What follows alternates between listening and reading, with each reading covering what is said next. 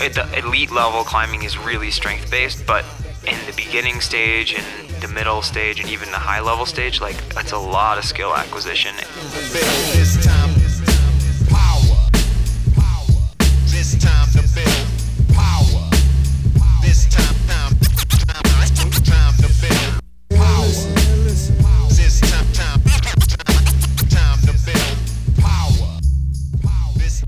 What's up, everybody? I'm your host, Chris Hampton. Welcome to the Power Company Podcast, brought to you by PowerCompanyClimbing.com. Today is a rewind back to our 30th episode from March of 2017 with Jonathan Siegrist. And we chose this episode to air today because on May 18th, well, actually, I found the reason for this one really fascinating, and I wanted to know if Jonathan even knew this fact about himself that I had stumbled across. So I called him up in Catalonia, Spain, where he's in the midst of a mega project. starting to feel the stress, the time pressure, all that. So Yeah, it's, it's all, yeah, it's, this is the, that's what you live for, though, part. right? I guess so. well, man, the I won't keep you long on here. This is just meant to be a super quick lead in uh, to a Cool. rewind episode because while you and I have talked quite a bit over the years, we haven't recorded for a long time. Um, Yeah, that's true. Yeah. like you were one of my early episodes at. I think we recorded at Nathan Welton's house in Estes Park. Um, Holy shoot. eons You're ago. right, dude. You're right. Wow, that was a long time ago. So wait, what number episode was that and where are you at now? You know what? I don't remember, but it was probably like around episode 30, and we're closing in on 300 now. So, Oh my god. Wow. so it was a long time ago. Um, Even worse. so we need to we need to do another one, is what I'm saying. Yeah, that'd but- be great. Anytime. Yeah. But I'm rewinding to that episode. I'm going to repost it because I think the things we talked about in that episode are still so valuable today. And what we talked about was like rethinking your your preparation for projects Mhm. even though you haven't like plateaued or gotten stuck somewhere it's like let's let's tweak and let's interrogate and let's rethink it a little bit and continue trying to progress and having watched your career over the last you know whatever it's been 5 years since then or something maybe more at this mm-hmm. point i don't know i lose track of time but Yeah. you've consistently progressed. So I think that that message that we got across in that was really cool. And I want to put it out for the new listeners who haven't maybe gone way back in the catalog yet. Oh, cool. Yeah, yeah, right on. Nice. Do you have any idea? We're going to post it on May 18th. Do you have any idea why? on May 18th. Uh, no, I don't. Well, here's why. I was looking for like, oh, what, you know, when did Jonathan do something cool that we could release this, you know, in like conjunction with that date?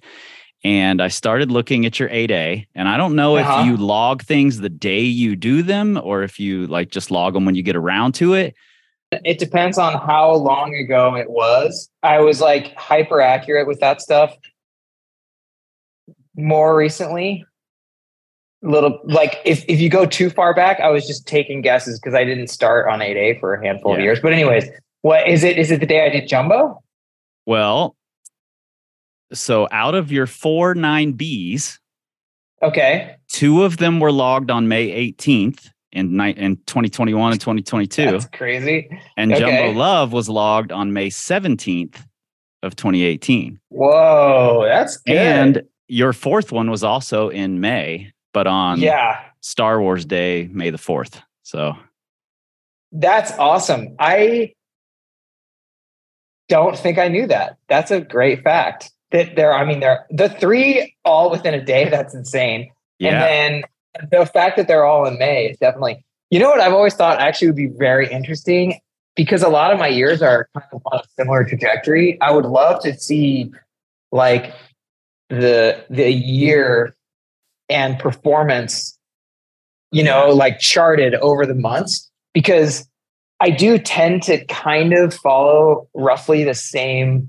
Like normally I'm training in the winter. Normally I have a spring trip to Europe. Normally I'm like hot and bothered all summer long. Mhm, and then, yep. you know, normally I have like something early fall that gets me motivated as well. So that is that is really cool. Dude, May is my month. Well, that's really sweet to hear because I'm going to say use this May. Oh, although- sick. I don't know. Don't um, don't be superstitious about it though. Don't let it be like, oh fuck, it's April. I can't send yet. yeah, yeah. No, no. I, I'll, I'm gonna say, I'm gonna say uh, an extended spring is my time. With, Yeah. with May 17th or 18th being like the center point, so I get two months plus or minus. I like it. I like it. That's the best way to look at it. Yeah, I was talking to Blake just yesterday and I mentioned to him this like May 17th and 18th phenomenon and he's like, "Oh god, you're going to you're going to give him anxiety now." no, I, I, I, uh, I, I definitely have stress about sending and performance and stuff like that. But thankfully, I'm not too psychotic of a. Um, I don't have a ton of. Uh, uh, what's the word I'm looking for? Uh, Superstitions or superstitions. Yeah, yeah, I don't have a ton of superstitions. like you don't wear the like same so- underwear the whole time in Europe. Well, hold on. That, that's not a superstition. yeah, totally. Yeah. Well, man, that's that. I just wanted to see if you knew that because I, when I started looking, I thought it was That's pretty just crazy. a really fantastic coincidence that you're like at peak performance mid May, multiple years. That's, I mean, that's exciting to hear because, you know, May is still a little bit away. So that means I can just keep getting better, hopefully. Yeah, totally. yeah. Well, Awesome, man, man. I I appreciate you taking the time out while you're over there, Mm. and good Mhm. luck with the the giant rig that you're Thanks, trying. man. It looks it looks massive and complicated, so I, I can't yeah, wait to dude. hear more about ton. it. Yeah, yeah, man. I appreciate it. Um, I'm happy to chat again with you guys anytime. And uh, yeah, thanks for the opportunity and the support. Yeah, let's let's do it again next time we're in the same place, same time. Let's let's record again. Yeah, sounds sick, dude. All right, man. Have fun. Thanks, squeeze, Chris. squeeze Drew for me. I will. Take All care, right, man. see you, man. By the time you get this, it's entirely possible that he's already broken this streak. But for now, on what might just be his unicorn day, May 18th, we are rewinding to this timeless conversation with one of America's best sport climbers, and frankly, just one of the best humans out there. Let's get into it. It's time to build. you know, you were climbing at a really high level to begin with, like before you ever really started focusing on structured training or Mhm. anything like that. Mhm. And you had kind of, if I understand correctly, and stop me if I'm wrong, but it seems like you had kind of followed the same uh, way of doing things uh, for a lot of years. Yeah, definitely. And that got you to to a really high level. You Mhm. know, you were climbing 14D just doing what you'd been doing. So what I what I'm interested in is what causes you or what allows your ego to be like, okay, we need to change things up. Well, I think that that that's a challenge that a lot of people are going to have to face because the more I hear people talk about training and I hear people talk about um, changing their climbing, I think people are just so obsessed with volume, and that was like the biggest thing for me. Is uh, I was all of my training up until that point had been like volume based, Right. So, and and in the gym I would do the same thing, and then uh, I was running a lot, which is something that I was really motivated by, and I also was convinced, despite hearing from so many people, that Right. running was going to help my climbing. And you were going pretty hard running. yeah, for sure. No, especially like the summer I lived in Lander. Um, I was I'd run in the winds, uh, like three or four times a, a week, and it'd be Right. like at least ten miles, sometimes fifteen. That sounds heinous to me. I mean, yeah. I mean, I, I honestly, I really miss it a lot, but, um, but yeah, I heard enough from enough people that um, suggested I change the way I kind of approach my climbing and my Mhm. training, and um, it was really hard because I, because like you said, I, I mean, I was coming from a place of like, well, this is working for me, you know. I mean, I mean, I've gotten to where I am. At that point, I had kind of plateaued for like probably three and a half years or something. Okay. Um, I climbed my first 14D in 2010, and um, that was like a pretty big breakthrough for me in the fall of 2010. And then um, I probably didn't climb anything harder than that for up until early 2014. So right.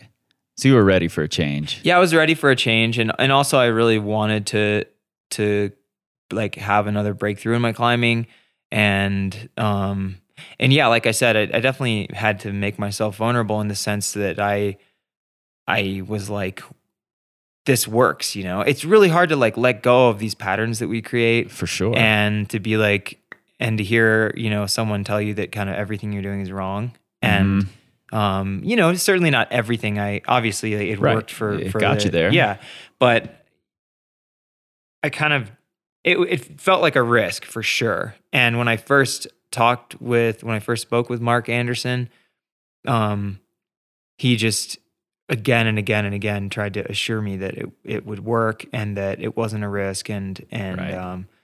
Uh, but regardless, it felt that way. And and for the first month or month and a half of kind of changing things, I was really s- skeptical. Yeah. you know, and really like yeah. After every session, you're like, this shit isn't working. Yeah, yeah, exactly. and and it's just hard because I was under the impression I think a lot of people are too still that you just you know if you're not leaving the gym completely exhausted or leaving the crag completely exhausted that you're not you know you're you're not having it seeing any Right. You're not from it. getting a workout. and that and and certainly for the first little while I was you know a lot of days I'd leave the gym and be like I could go for another you know 6 hours or something you know but I guess I'll just stop now and and you know oh I'd love uh, rest day comes around oh I'd love to do a 16 mile run with my dog Yeah. but instead I'm going to sit here you know and that was really hard for me Yeah, I bet that was tough for you because I remember having Thanksgiving dinner with you at Miguel's years ago. And, Okay, yeah. and you and Angie Payne were having this conversation about rest days. yeah and at the time, you hadn't taken more than like two rest days in a row or two or three rest days in a row Oh. in years, and years. yeah totally Yeah. Yeah, and you know, I think it was it was based on a couple different things. One was that yeah, I was like obsessed and I and I really felt like the volume was helping me. And second, it was also like um I do think that early, especially early on in your climbing, um I started climbing when I was 18. So Mhm. I mean, for the first you know, 6, 7, even 8 years, it's true that if I took a week off, like I would climb differently. And Sure. I, and I think that for most people that's true, you know. And now it's different. I've been climbing for 12 years and um I feel like I could take, you know, 3 days off is like not a problem at all. Like it, it's only helpful. A week off maybe there's like one day where I feel a little like awkward to and then it's like into it. totally back Yeah. to normal which is something that you kind of have to earn, you know? Mhm. And and so it was partly driven by that, by that that like authentic feeling of being like, oh, I don't climb as well as I did a week ago or whatever. Um, but also it was just me I had the, I had this strong impression that you know, climbing was an endurance activity and I should just get just climb until I was exhausted or run until I was exhausted every day. Right. And during, you know, during the initial years of your climbing, that volume is probably the right thing to do. Exactly, yeah. You know, and it- and a lot of you're people, learning a lot. Totally. And, and I think it's like just getting the hours of experience under your belt. Um, you know, at the elite level, climbing is really strength based, but Mhm. um, in the beginning stage and the middle stage and even the high level stage, like it's a lot of skill acquisition. And I Yep. think, you know, a, a mistake that a lot of people make nowadays is, um, I mean, people come. I've had people come to strength training seminars I've given or or ask me directly, you know, oh, I'm a I'm a 10D climber. I really want to break into 11A. Like, can you suggest some hangboard routines for me? And I'm Right. like, no, Go rock climbing. go rock climbing Yeah. go climbing as much as you can and i and i you know i asked them a little more about like are you challenging yourself when you're in the gym you know how many days a week are you going climbing and when i hear oh not really i kind of just play around in the gym and i climb one day a week i'm like that's the reason why you're not improving it's not because you need to buy some book or like Yep. change your diet or mm. anything. Like, no, I, I, I'm a pretty strong believer that you should just climb and try and challenge yourself and climb on different rock types and go outside as much as you can until you're even a mid 513 level climber, in my opinion. Yeah, I would say I, I would agree with that to a point. I think I think different people plateau in different places, you know, mm-hmm, and then they need mm-hmm. to change things up. But but definitely the majority of what we do here is, you know, just structuring people's sessions so that they're not just going into the gym and playing around. You know, it's Yeah, it's totally. ninety percent Totally. rock climbing. you Totally. know? Yeah. And and I think that that's great. And I do think that like we've just talked, I mean to you don't have to be training to improve at your climbing, you know? Mm-hmm. I mean, when you're really nearing your personal capabilities, I do think that you have to eliminate all variables possible and train in a really really smart way if you want to improve, period. Um but for many many years it I think it really benefits people, like you said, just to have structure, just to go into the gym and kind of know a little bit what they're doing, and it can still just be a fun climbing day with all your Yeah, friends. for sure. But eh, you know, th- there's there's so many different ways you can go into the gym and and just climb routes or go bouldering for three hours, and and one way will benefit you a lot better than the other way. Yeah, and I've you know I've heard for years about people saying "Oh, I don't want to train. You know, I climb because I love climbing. I don't want to go train. Yeah. But, but if training can be a really structured, fun session. Yeah, You know, it, it doesn't can. have to be Yeah. Mm-hmm. lifting weights or hangboarding or doing pull ups or whatever. Um, The majority of people are gonna get more out of just climbing and Yeah. trying trying interesting, fun things instead of just doing the same old thing every time. Totally. Yeah. So I'm curious when when Mark was first talking to you. 1st Mm-hmm. off, did you did you approach Mark or did he approach you and say, "Here's something you could change in your climbing"? Um, it was a little bit of both. So I I was at the time, um, it was 2013, and during the whole summer I lived in Lander, which was awesome, and I dearly missed that place. Um, but I was climbing a lot with BJ and with yourself and anyone that was around the whole 307 crew. Yep. And um, I had a good summer. Um, I, I climbed a lot of great stuff. I was doing a lot of bolting at Wolf Point at the time. And I ran into Mike Anderson one day when I was climbing at the um, Erratic. I was trying Moonshine, and Mike was there and he was trying Ghost Moon or something. I can't remember exactly what it was, but he was totally kicking ass. And um, I had in the back of my head that I wanted to go to France the next year and I really wanted to go to Céüse and I wanted to try hard and all these things. And I knew that I was going to have a structured training period during the winter. And basically, um, Mike happened to be there. He took some pictures of me on on Moonshine, and he published them in the book. And he also asked me, you know, hey, we, me, and my brother and I are writing this book, and we'd love it if you could take a look at it and maybe, you know, give us your two cents for the back page or whatever. Yep. Cool. And so he sent me a digital copy of the book. And it was like, I read one chapter and I was like, I called both of them immediately and I was like, I want you to train me, basically.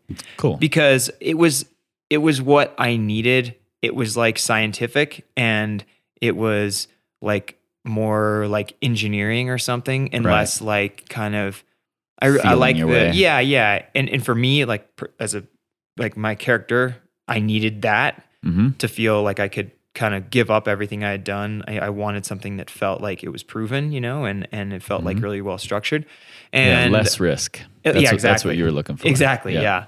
Um, and so then, you know, I basically said, you know, here's your quote for the back of the book. And by the way, you know, do you, could I pay you guys or whatever to help me this winter? And Mark was really gracious and basically just like, uh, uh, generous and just was like, come out to my place on, you know, whenever you can. And we'll, I'll take you through a couple sessions and, you know, I'll kind of help you along and, and whatever. And pretty much since then, I still write those both of those guys when I have questions. Um, over the years, I've really tailored. I've I've kind of taken. I'd say like what I do is seventy to eighty percent of of like the uh, Rock Prodigy system, Mhm. and I've changed the last twenty or thirty percent to kind of accommodate um, what I feel works best for me personally. But I but I mean, I still think that uh, by all means, those guys are like legends when it comes to training, and I think Yeah, that for they, sure. um, they helped me immensely. Um, if for nothing else than just to be like, hey, you should try this, you know, and having it come from two dudes who I knew only had a few free hours a week to to try. So so you didn't have to be convinced necessarily. It was you had already internalized the idea that you needed to do something a little different. Yeah, I, I knew that I wanted to do something different. And I think I had a few ideas of what I would, because the whole time up until then, I never had a coach. I never had any kind of, I mean, I had taken tidbits from here and there, but I never was on a climbing team. I never competed. I never had any direction from anyone else. It was just Mhm. like me kind of figuring things out, totally trial and error Right. by myself. And I think basically I had come to terms with the fact that if I wanted to break through and if I wanted to change my climbing, that I needed help. And I didn't know exactly how that would come. But that was just like the idea floating around in my head and then kind of that day at the erratic and and then later seeing um seeing this text was like, oh, this is clearly it. You know, I'll try this. You know, and I didn't know if that would work or not, but I was like, well, I got to try something. You know, Yeah, for sure. And I know you you eventually I don't know if it happened right away, but you eventually started bouldering more. Mm-hmm. And you didn't consider yourself a good boulder at No. that point. And you know, some definitely people can look at it and go, what the hell is he talking about? He doesn't consider himself a good boulder, you Mm-hmm. know, because you're doing V12s pretty fast right off the bat.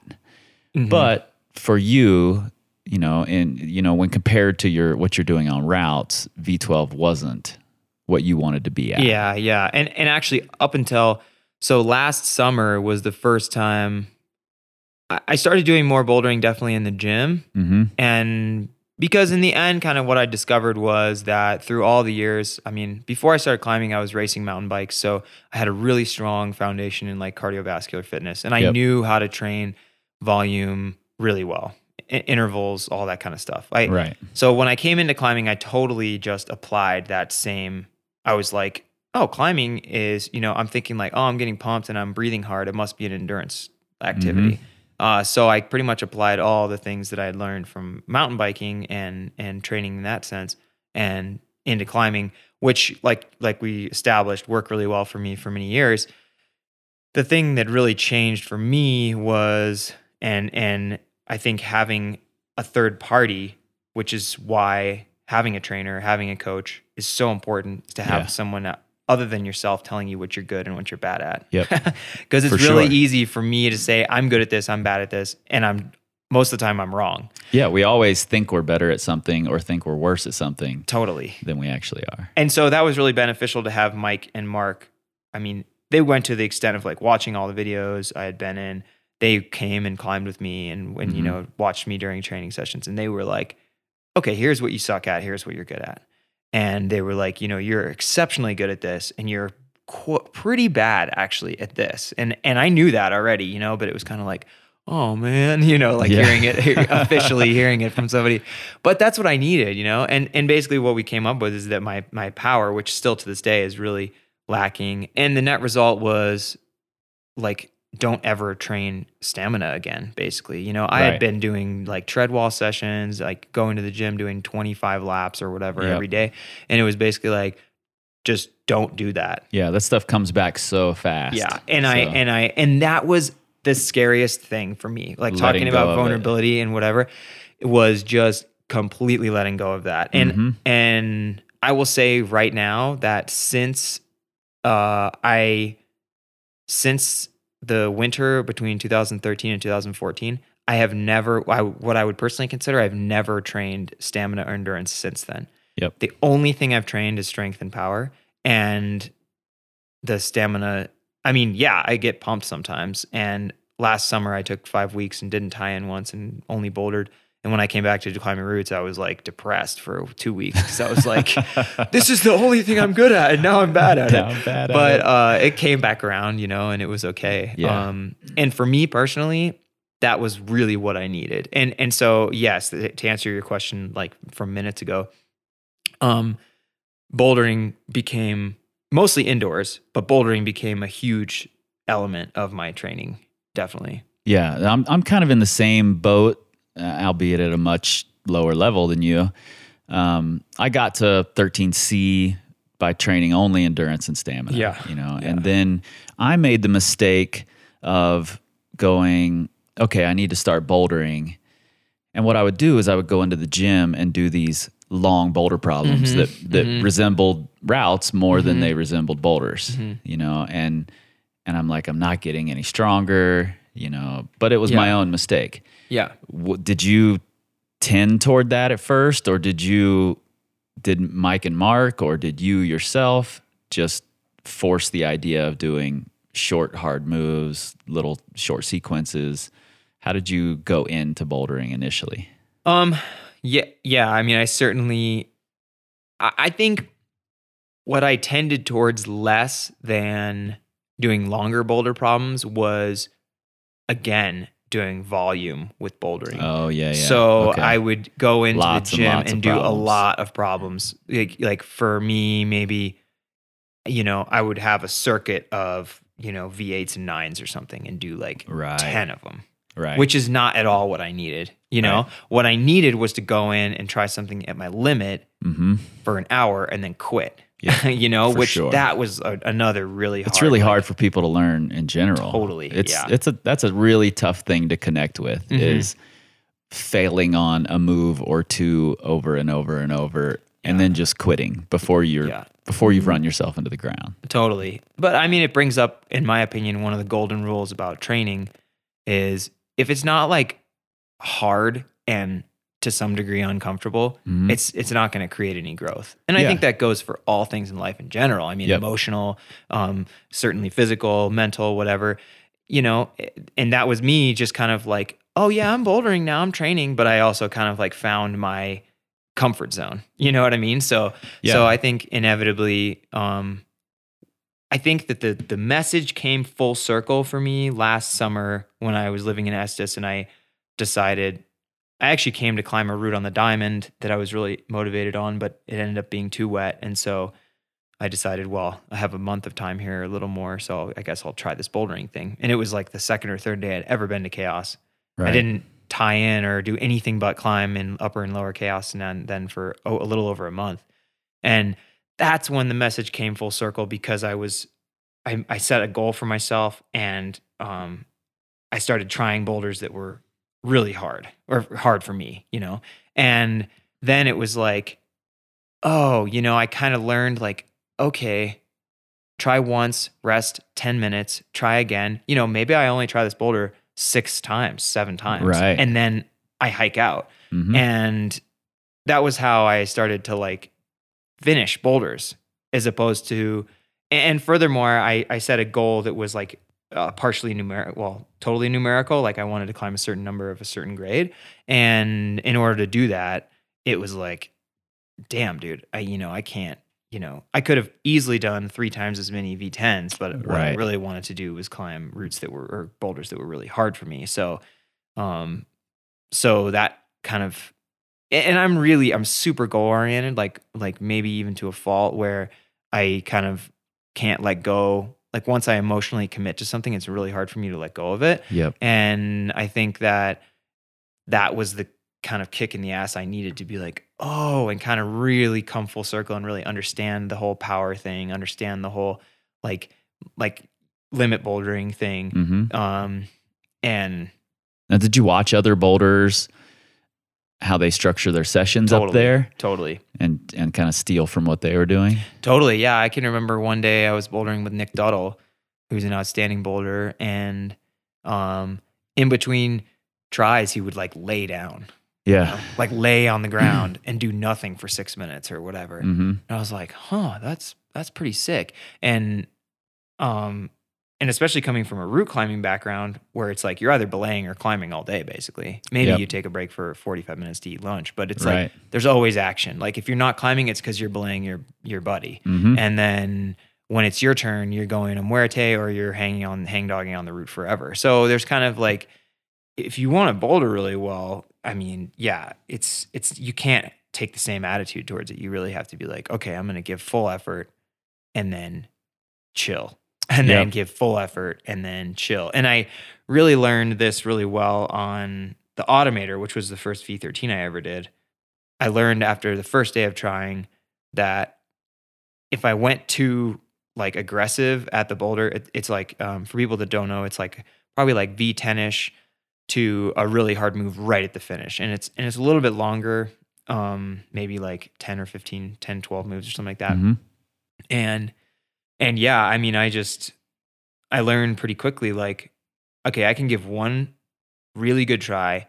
If I rest 10 minutes, I can give another really good try. But I could feel like if I only rested four minutes, the try was so much worse. If I only Yep. rested eight minutes, it was, you know, and I kind of just like found that sweet spot. And thankfully, I found it pretty early on in my like quest to do these boulders. And so then I just applied that same mentality to all the other boulders I did, and it worked. Like it worked really well. Yeah, that's really important. I think I think that people often make the mistake of looking at the grades that everyone else is climbing and not paying attention to the way they structure their day or or just the you know the mindset they take into it.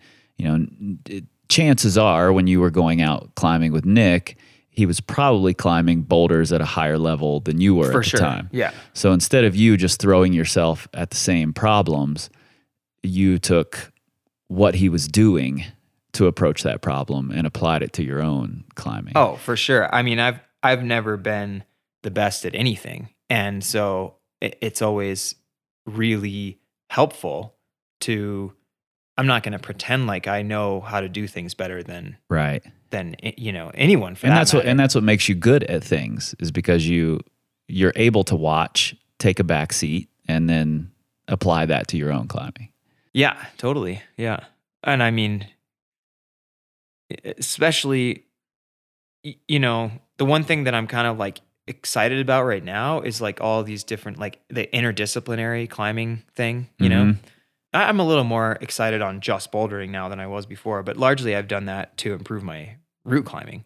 Um, but I think like all the different disciplines of climbing all lend such an incredible uh, insight to the other disciplines of climbing, et cetera, Yeah. et cetera. And so I guess in that sense, it's like, yeah, damn right. When I go to Spain and I climb with Chris Sharma, I'm like, dude, like the dawn of American sport climbing. Yeah. I'm like gonna watch what Watch guy what he does, does. you know? Yep. When I go out bouldering and, you know, I'm like looking around the corner and I see Daniel or Tyler Landman or like, you know, many and many of the other like exquisite boulders that live in and around Colorado. I'm Mhm. like, dude, what's homeboy doing over there? Cause he like those bros and girls for that matter, plenty Yeah. of girls Yep. in this state. Um, I'm like, what, you know, I want to learn. And likewise, when I go climb on a wall with Tommy, it's like I'm never trying to give Tommy any tips on how to rock climb. I'm Yeah. just like taking back seat, man. Like, okay, this is how you build an anchor. Okay, here's how you go to the death. Yeah, but um, but uh, in the you know on the flip side, I'm sure there are times where you're like, where you're he's treating you like a peer as well. Like, what do you think about this beta, or you know what works here? What do you think about this? You know, For sure. Yeah. I mean, a great example is like in 2012, I went with Tommy to um, Yosemite for six weeks to try the Dawn Wall. And that was like, by all means, he was the teacher and I was the student, you know, and I was just like trying hard to keep up, you know, the whole time. And I learned immensely from that. And it was so sick. And then in the spring of 2014, we lived together in Céüse for several weeks. And he ended up climbing uh 14C, which he hadn't done in like a decade, which was so sick, Right. you know? And at the time I was trying Biographie and it was awesome to have that same exchange and like a little Yeah. bit in the other way, you know? And he'd be like, he'd be like, at the end of the day, you know, he'd be like, man, I think it's going to rain on Sunday. Do you think I should try tomorrow or should I rest two days? Or I'm not that, I'm kind of tired. How many tries did you, you know, whatever. And it was like, oh, cool. You know, we can all just like kind of powwow together and all just like grow as climbers. yeah, and I think fun. climbing is this like climbing's a, a selfish sport. I mean, For it sure. just really Yeah. is. You're Yeah. you're out there chasing your own goals all Mhm. the time, and and it's really easy to get caught in that and not pay attention to what everyone else is doing. Mhm. And it's I feel really fortunate to have gotten to climb around guys like you and BJ and Daniel and you know, I, I get to climb around some big names, and I use that, I use that time to learn. You mm-hmm. know, Yeah. I mean, and there are specific examples. I remember watching you go up a project in the red, and your first time up it, you just went up with a stick clip. Like there was no, Yeah. there was no charade of I'm just gonna do all the moves first try. You're like, I'm Yeah. gonna go up, I'm gonna identify holds, I'm gonna make this easy on myself. Yeah. You know, do it efficiently. Yeah. And that was a, a light bulb moment for me. Like, wow, you can, you know, if I'm approaching something really hard, Mm-hmm. I don't have to just bang my head against it and fall 40 times at the same move. I Yeah. can just go up, identify what's going on, and then start trying the pieces. And that was huge for me. And I watch it with BJ. You know, I learn a ton from him Mm-hmm. just about the mindful approach to climbing. And and he accepts my beta, which I think is cool. You know, he's while he was working on this uh, mutation project, he changed some of his beta based on my beta for the the individual pieces. Yeah. Things things he had climbed, you know, hundreds of times. Yeah. He's like, "Oh, maybe that foot works better. Let me try it." Yeah. you know and i think that's what makes good climbers good Yeah. is they're willing to take the back seat and, and accept learning you know it's For not sure. it's Yeah. it's a selfish thing to them for sure but they're able to open up and include other people's thoughts into that Mm-hmm. so and i think that's probably the important part of what you did when you shifted to let me just let mark and mike kind of take over and tell me what to do Yeah. Yeah. I think that's pretty cool. Has it have there been moments where what you were doing didn't work? Or you felt or you got frustrated with what was going on? Um, for the first year, um, it was just like a just like a straight upward progression, and it was awesome. And I was and it built I built so much motivation to train, and I mean, I would feel like stronger every week. It was Right. awesome, which is which is cool, but kind of sets you up for I know exactly disappointment the exactly, next time. Exactly. Um, and you know, I think the reason why is because I they helped me really pinpoint some of my weakness, Mhm. and I worked hard on those things. But uh, no matter how good a tool is, it you know can only work for a certain amount of time, and it can only help you improve to a certain extent. Um, and I, I think I found a great tool by working with them and by by following the program uh, for the most part. Um, and then yeah, kind of this spring, um, and a little bit also last year, I just saw uh, again using mostly the same tool. I had adjusted things a little bit, but Mhm.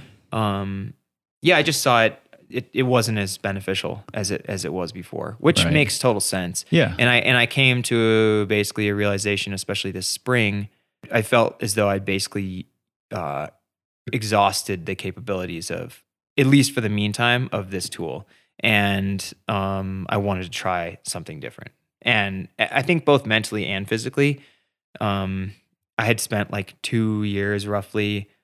If I wasn't training my ass off, I was pretty much like at the crag trying to climbing full time. trying to yeah trying to send near my limit you know and that kind of wore out on me a little bit i think i took like an eight day break in 2014 and last year uh, but otherwise i was either training or climbing like every day other than occasional rest day so That's um, that's tough on a lot of levels. That's tough Yeah. emotionally because I know you're the type of guy who gets emotionally invested For in what you're doing Yeah. and yeah that's that's really hard to do. Yeah, yeah. So, and I think it all came to a head this spring. Um, I trained really hard before I went to try Jumbo Love, and um, you know, I, I kind of, I think I overtrained a little bit. Um, I, I don't. I wouldn't say that I developed any injuries, but I definitely like parts of my body weren't working as well as they once had Right. um, and then trying the hardest route of my life, and then you know to to further, uh, you know, uh, to, to to put a little more uh, heat under my ass, there was some kind of emotional things going on in my life personally as well. So it was just like kind of eh, right before I left for Switzerland in early May. I just kind of came to the realization of like, okay, I'm gonna try something different for a little while, and and that's what you that's what this is all about right Yeah, for it's sure. like you kind of come to the end of the road and you have to have the foresight to say i'm going to try something a little bit different Yep. even though it feels risky even though i know that i could do a month long hangboarding session and my fingers would feel incredible by the end. Um, you know they might not be any stronger than before but they would feel my strongest again and whatever. I know i could follow the same whatever path. Um, i think for me i just yeah i needed something different and i kind of gave up on the training went to switzerland um, and that was the perfect opportunity for me to kind of just play and climb. And i was by all means i was hustling and i was trying to climb hard and whatever but um, you know i had a lot of rainy days and uh, a lot of time spent alone and stuff which was like kind of exactly what i feel like i needed and when i got back i felt super refreshed and a lot more motivated for my fall goals and um, and yeah for the rest of the year i'm kind of trying to not train indoors hmm systematically like I have the last couple of years.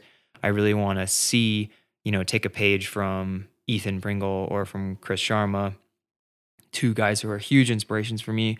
Um, neither of which have really ever done systematic training at Right. all. Right. Um, and see if I can, you know, do this interdisciplinary thing and uh, like see where that can take me. Yeah, Um, and I think that's what they do that that makes it work. yeah, Is they can they can switch back and forth between bouldering, sport climbing, going to do bigger stuff, you know, doing shorter, harder stuff, Mhm. whatever. They switch back and forth often enough hmm and are trying hard enough at all of those disciplines hmm that that it works for them. Yeah. And and that's the main takeaway, your last sentence there. Cause I was always like, man, Chris Sharma's just like a genetic god and it's like so unfair how good he is at climbing and he never has to train or whatever. And then you go to the crag and you climb with him and he he has this like incredible balance between um like being so tranquilo and also I mean when he tries he erupts with energy, you know. Right. And that's exactly what you need if you're not going to go in the gym. Cause that's the same attitude I would bring into my training sessions, Mhm. where it'd be like during my three minute rest or whatever, I was like, bring my whole psych level down, way down, no like overstoker, like listen to my music, sit down, relax, prepare, and then go to the death when I was like hanging or, or lifting weights or whatever it was. And then again, come back down. And Chris like exemplifies that. I can totally understand how he's been climbing his whole life, never really trained and has gotten to where he is now because Yeah. he, I mean, when he pulls onto the rock and tries, he might only try a couple times a day, but he's going to the death, you know? And Right. not that many people can say that about their efforts for sure or whatever. and and that's something i think you can work on Totally. you know it's Totally. there's a lot more to progressing in this sport than just hangboarding or lifting weights No, or totally. Or whatever there's Yeah. a, a huge mental emotional psychological component Mhm. that i think those guys are really good at totally. you know Mm-hmm. and and and you can you know Ethan just was very open about his struggles in the emotional end of climbing Mhm. and i think the fact that he struggles with that stuff is part of what makes him so good Oh, because sure. because he can be tapped into his emotions and and can do exactly what you just said you know he can go out not having you know climbed on something long and hard for a while and, and just be so emotionally invested in it that he can he can perform really well on Mhm, it right off the bat Totally, yeah. And and I have a kind of one of the main things that I struggle with is this sense of like earning everything and I um it's really hard for my it's really hard for me to allow myself to uh accept success if I don't feel like I've prepared for it. And that doesn't necessarily mean that I have to be in the gym for 3 months before I try any project, but like uh like I I I you know, if I flew to Spain tomorrow, uh, like randomly, someone was like, "Oh, here's a ticket to Spain. Go for a month." Um, I know, like physically, there's no reason why I couldn't perform, but Right. mentally, I'd be like, "Oh, I was not ready. I was not prepared for this. Mhm. I'm not like emotionally and mentally prepared to try my hardest." And I, I don't feel like I've kind of, you know, walked the path towards success um, you know, so I don't deserve it basically. And it would probably be enough to prevent me from succeeding. Um, Yeah. And that's like one of the biggest things for me because it's so strongly ingrained in in myself. And I think that's again like to to bring it back to what we were speaking about before. I think that's part of the reason why it was so hard for me to let go of my like tendencies towards volume and towards like all this all this junk training and like kind of going overboard because to me it was like oh dude i went in the gym so hard the last month like Right. i'm ready to to prepare and i could like look back in the moment of you know standing beneath the project i could look back to the month i had just spent like getting you know getting so pumped i wanted to barf in the gym every day Yeah. and be like okay i deserve it you know and so that's the hardest that's one of the hardest things like emotionally that i have to like try and overcome yeah, Um, and I think we I think we often mistake what going hard means. yeah You know, I think we we always equate it with like you just said that you have to puke after your session Yeah. or you feel totally worked. But going hard can just as just as well be what you were talking about with Nick Duttle where or, or with Chris Sharma where he only try, ties in twice but but he goes a muerte that those attempts. Mm-hmm. Yeah. You know, and I think it's hard. It, it, it is going hard to be able to bring yourself down, rest, you know, and and wait for that next attempt. Mm-hmm. I think that's going just as hard as wrecking yourself. yeah You know, yeah but it's a different kind of hard. It's not as physically hard for as long. It's Mhm. more mentally, emotionally, psychologically difficult. mm-hmm.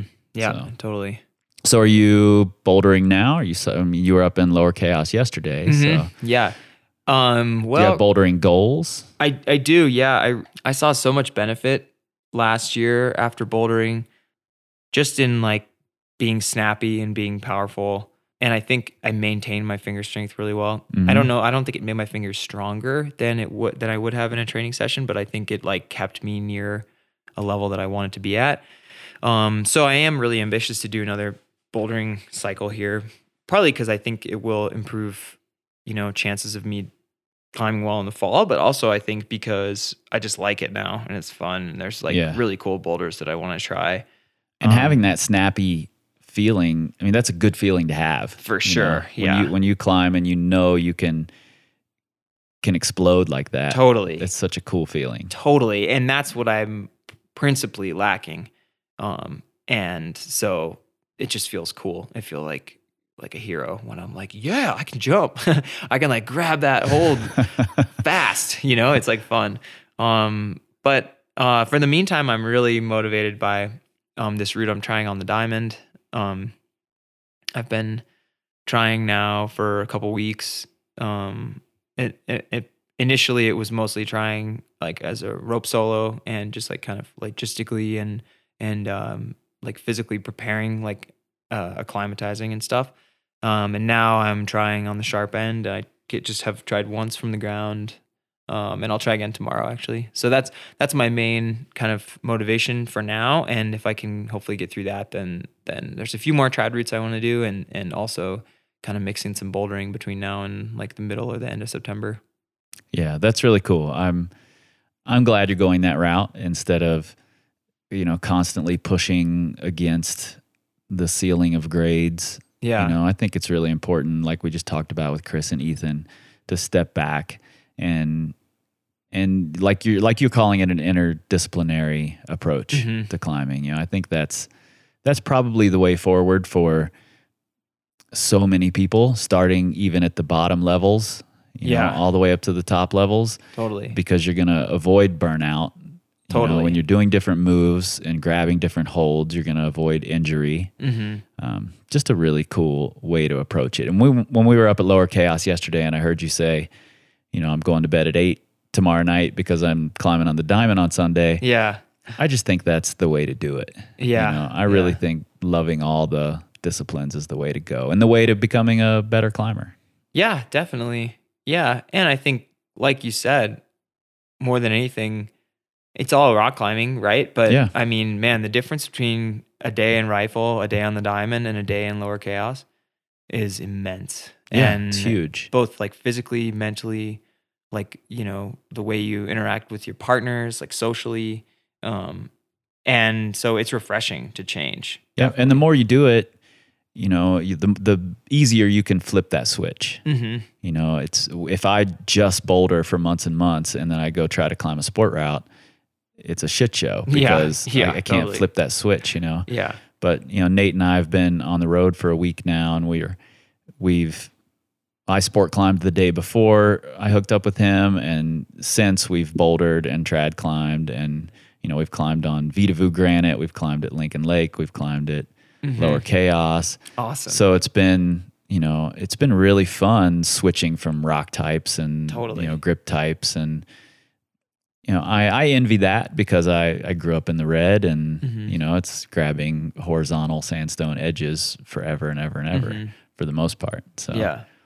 Yeah, and I think I think one thing that I always really try and communicate to um all levels of climbers, but certainly beginners and certainly like like intermediate level climbers is try to I had a goal like early on in my climbing that I wanted to climb 514 on all the rock types. hmm And I think that even if that goal is 5'10 or 5'11 or whatever, or even if it's just like, hey, every weekend in September, I'm going to climb on a different rock type. And of course, you know, depending on where you live, that can be quite limiting. Right. But, you know, in Colorado, it's pretty, it's quite possible. Mhm. In, um, in the West in general, um, Oregon, Washington, whatever, it's quite possible. I think that that's such an incredible way because the demands of like like sandstone versus granite versus um you know volcanic tuff versus you know limestone. They're like they're, they're so different. Yeah. and the hold types are different. The way it's gonna like you know the way it's gonna stress your fingers and your arms and whatever. Mhm. um and that i always suggest that to people is like an awesome kind of way to improve. You know i think that if you know i think that people could could jump around between between rock types and and then furthermore bouldering sport climbing trad climbing whatever if you're into that like man that's gonna you're gonna your skill set is gonna be enormous Yeah, and I think that's the big takeaway here is follow this sort of interdisciplinary approach that you're advocating. You know, have have big goals Mm-hmm. in in the different disciplines, but constantly switch it up and to take a back seat and learn from people. yeah you know? I, I definitely think that's the the big takeaway here. yeah So, man, thanks for sitting down with me, Yeah, taking some time out. yeah totally Good luck on the diamond tomorrow. thank you Yeah, man. thanks hopefully right. it happens All right, I'll see you soon, man. yeah thanks man I don't think it's a coincidence that the best climbers out there spend a lot of their time climbing rather than lifting and hangboarding. And like we discussed, there's certainly a time and a reason to systematically train. But if that training doesn't include a lot of climbing, you're either an elite climber already, you don't have time or access to climb, or you're doing it wrong. If you've made it this far, I've got a simple tip for you that Jonathan has really embodied in his climbing. Whether it's training or performing indoors or outdoors, you will do yourself a real favor if you try to cycle between three different sessions climb hard, climb more, and explore. Difficulty, volume, and learning new things. Do those three sessions regularly, and you'll get better. I promise.